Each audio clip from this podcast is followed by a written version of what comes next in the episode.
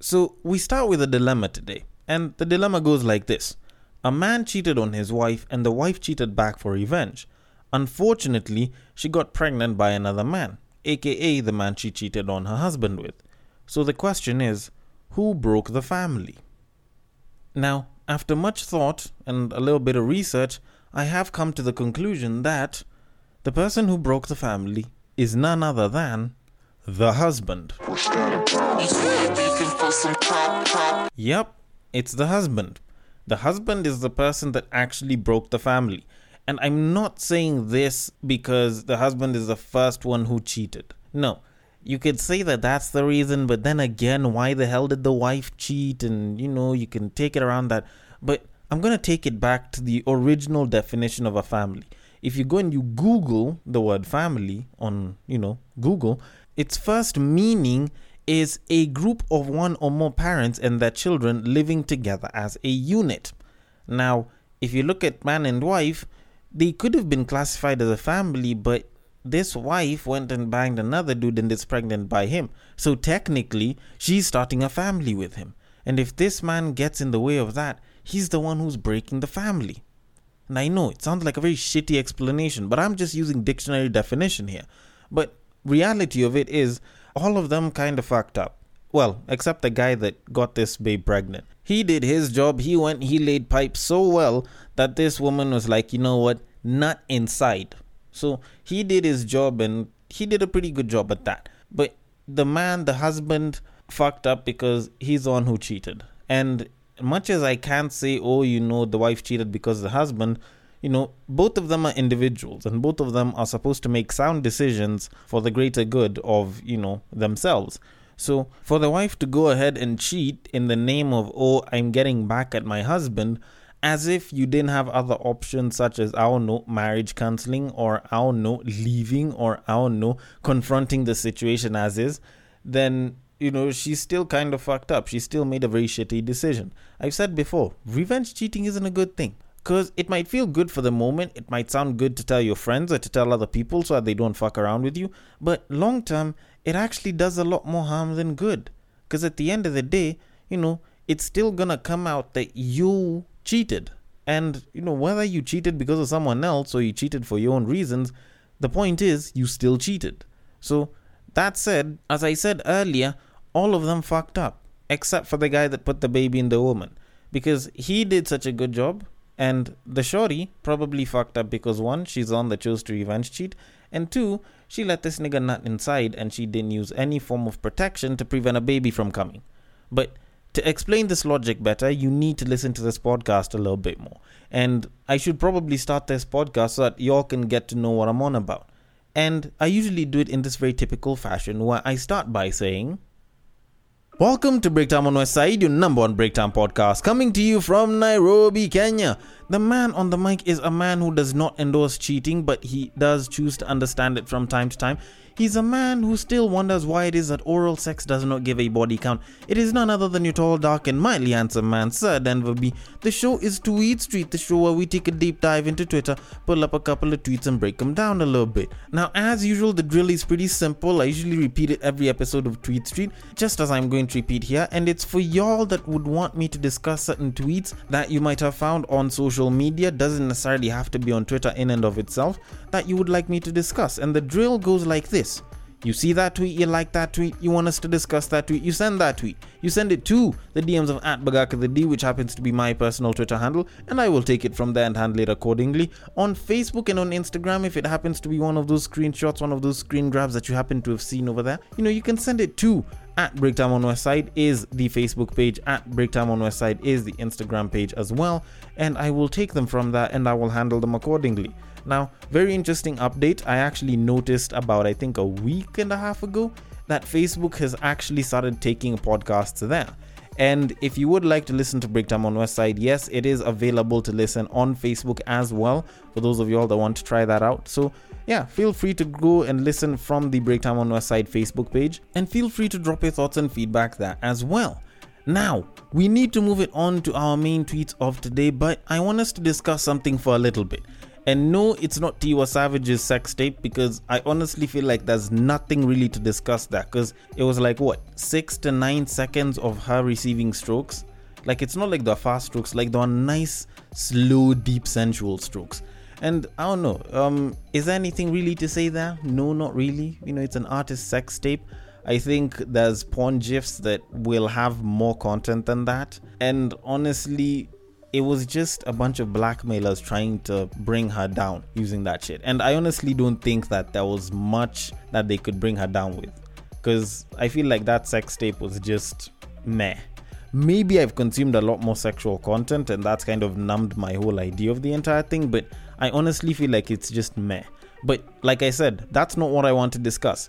I want to discuss the other big thing that's been trending on on the Kenyan social media space besides the fact that curfew has actually been lifted.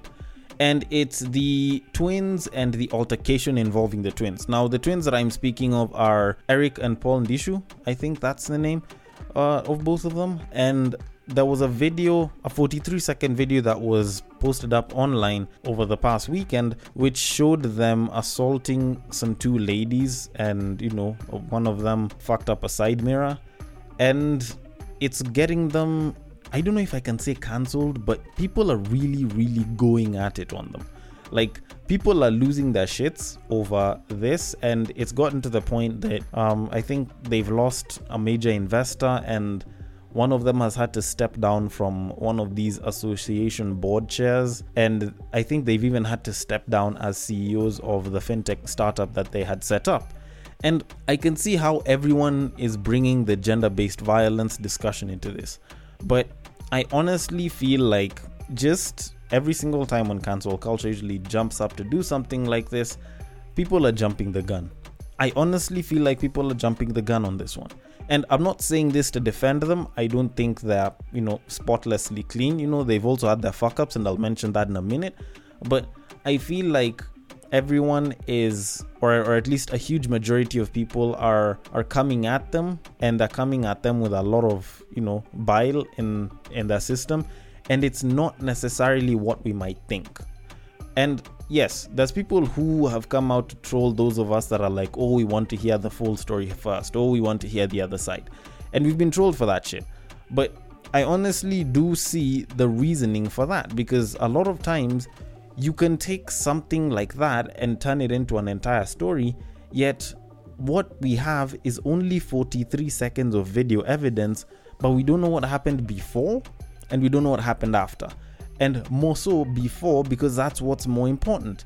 We don't know what happened before. So if if something might have happened that would have caused that to actually be justified, we can't know now. We're just canceling these guys and we're trying to see if they can get brought down with everything. Because when I watched that 43 second video, and yes, I know I'm repeating 43 seconds a lot, but it's for a reason, I could only find one thing that was surefire a stupid and fucked up move and that was when one of the brothers went and messed up some guy's side mirror.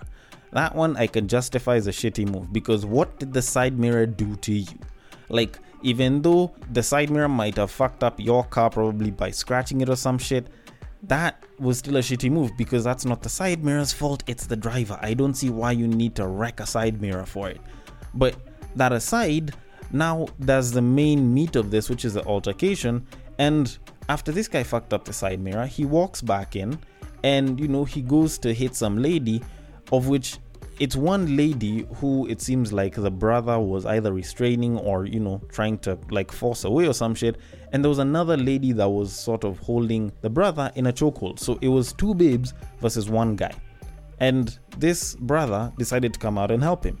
Now because i don't know what happened beforehand i can't really say whether something wrong was happening because this whole idea of oh you should never hit a woman no matter what i think is absolute bullshit i think men do require to be given at least some form of allowance for self-defense and in as much as i can agree that assault actually did occur i do not see why it is I would watch my fellow brother get assaulted regardless of the gender of people that's assaulting him and just sit idly by and be like, no, you know what? He's fine.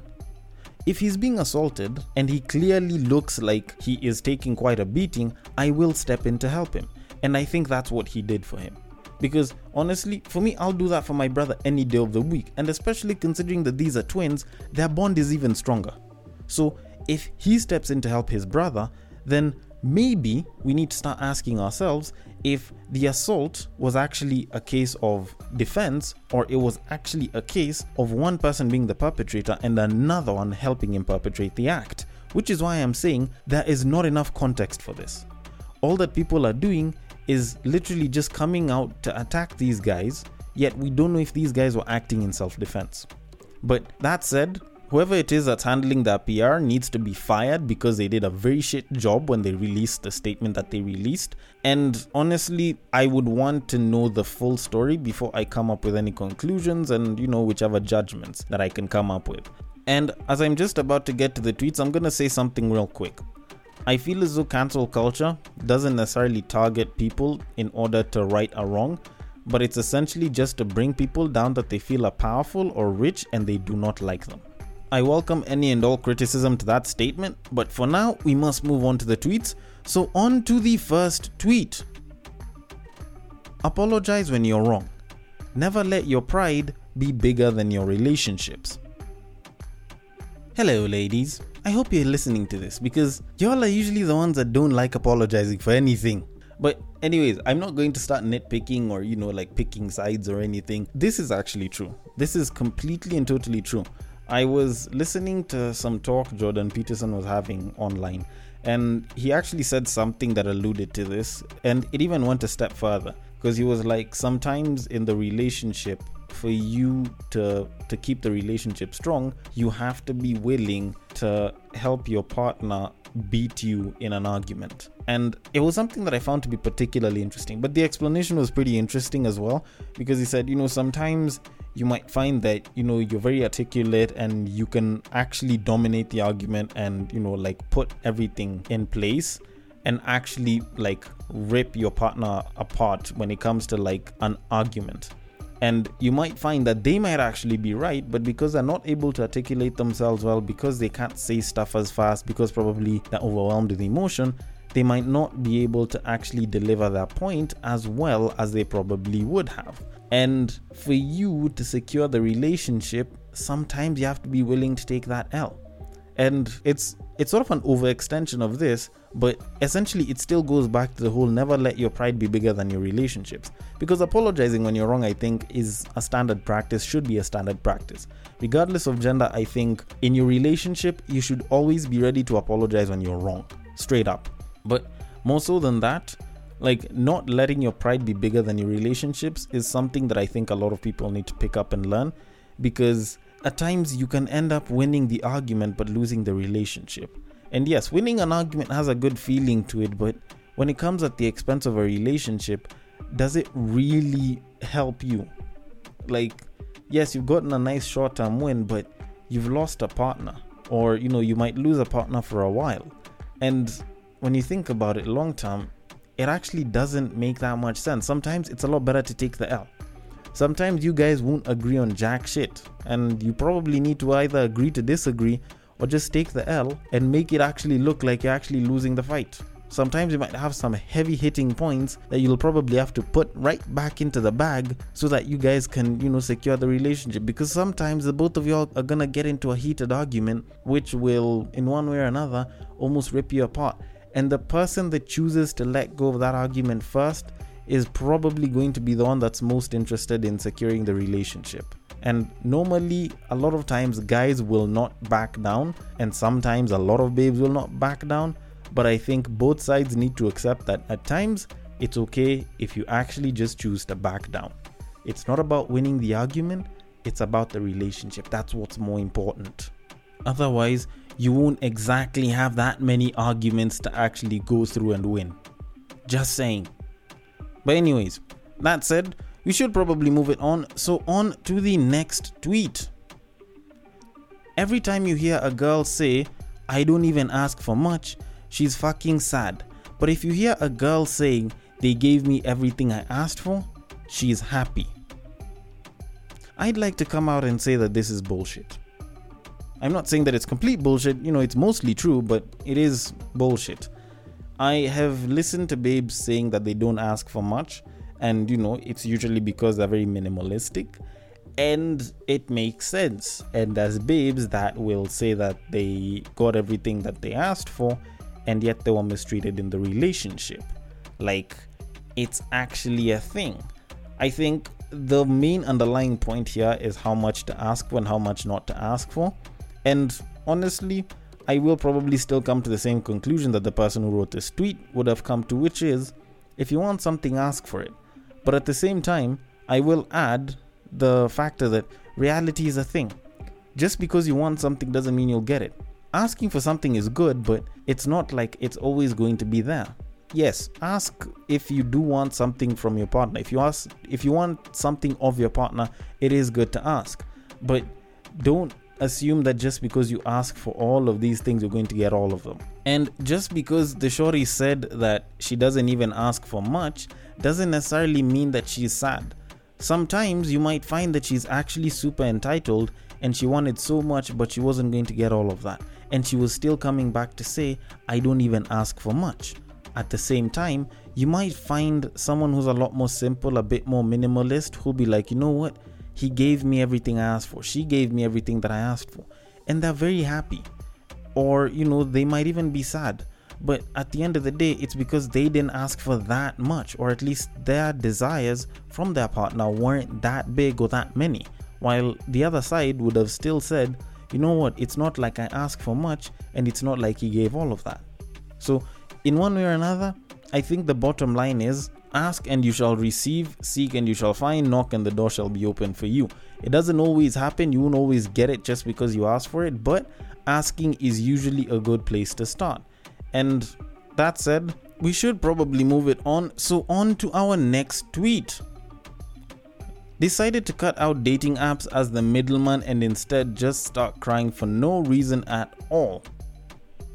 I find this to be particularly interesting from a babe writing this on Twitter as opposed to a guy because I feel as though dating apps actually, it's not even feel as though, it's actually sort of proven dating apps favor women more than men. And yes, you know, dating apps can be full of creepy guys, and you know, sometimes they can be very good looking but be narcissists. Unfortunately, that's the thing with dating apps. It only shows you somebody and gives, you know, whatever nice sales pitch they'll give of themselves. Doesn't necessarily mean that they're great people. But at the same time, I feel as though dating apps aren't really that much worse for women as opposed to guys because guys are the ones that are gonna swipe I don't know how many thousand times and get like only a few matches. So, in a sense, I feel like this one doesn't necessarily suck that much, but I can kind of understand how, you know, dating apps aren't that great for babes as well. And considering that a lot of quote unquote creeps are very introverted and do not know how to go up to a woman and hit on her, then you will find quite a number of them on these dating apps. So, while for guys on dating apps, it doesn't necessarily seem that great because you have to stand out like a sore thumb or a middle finger, whichever seems better for you.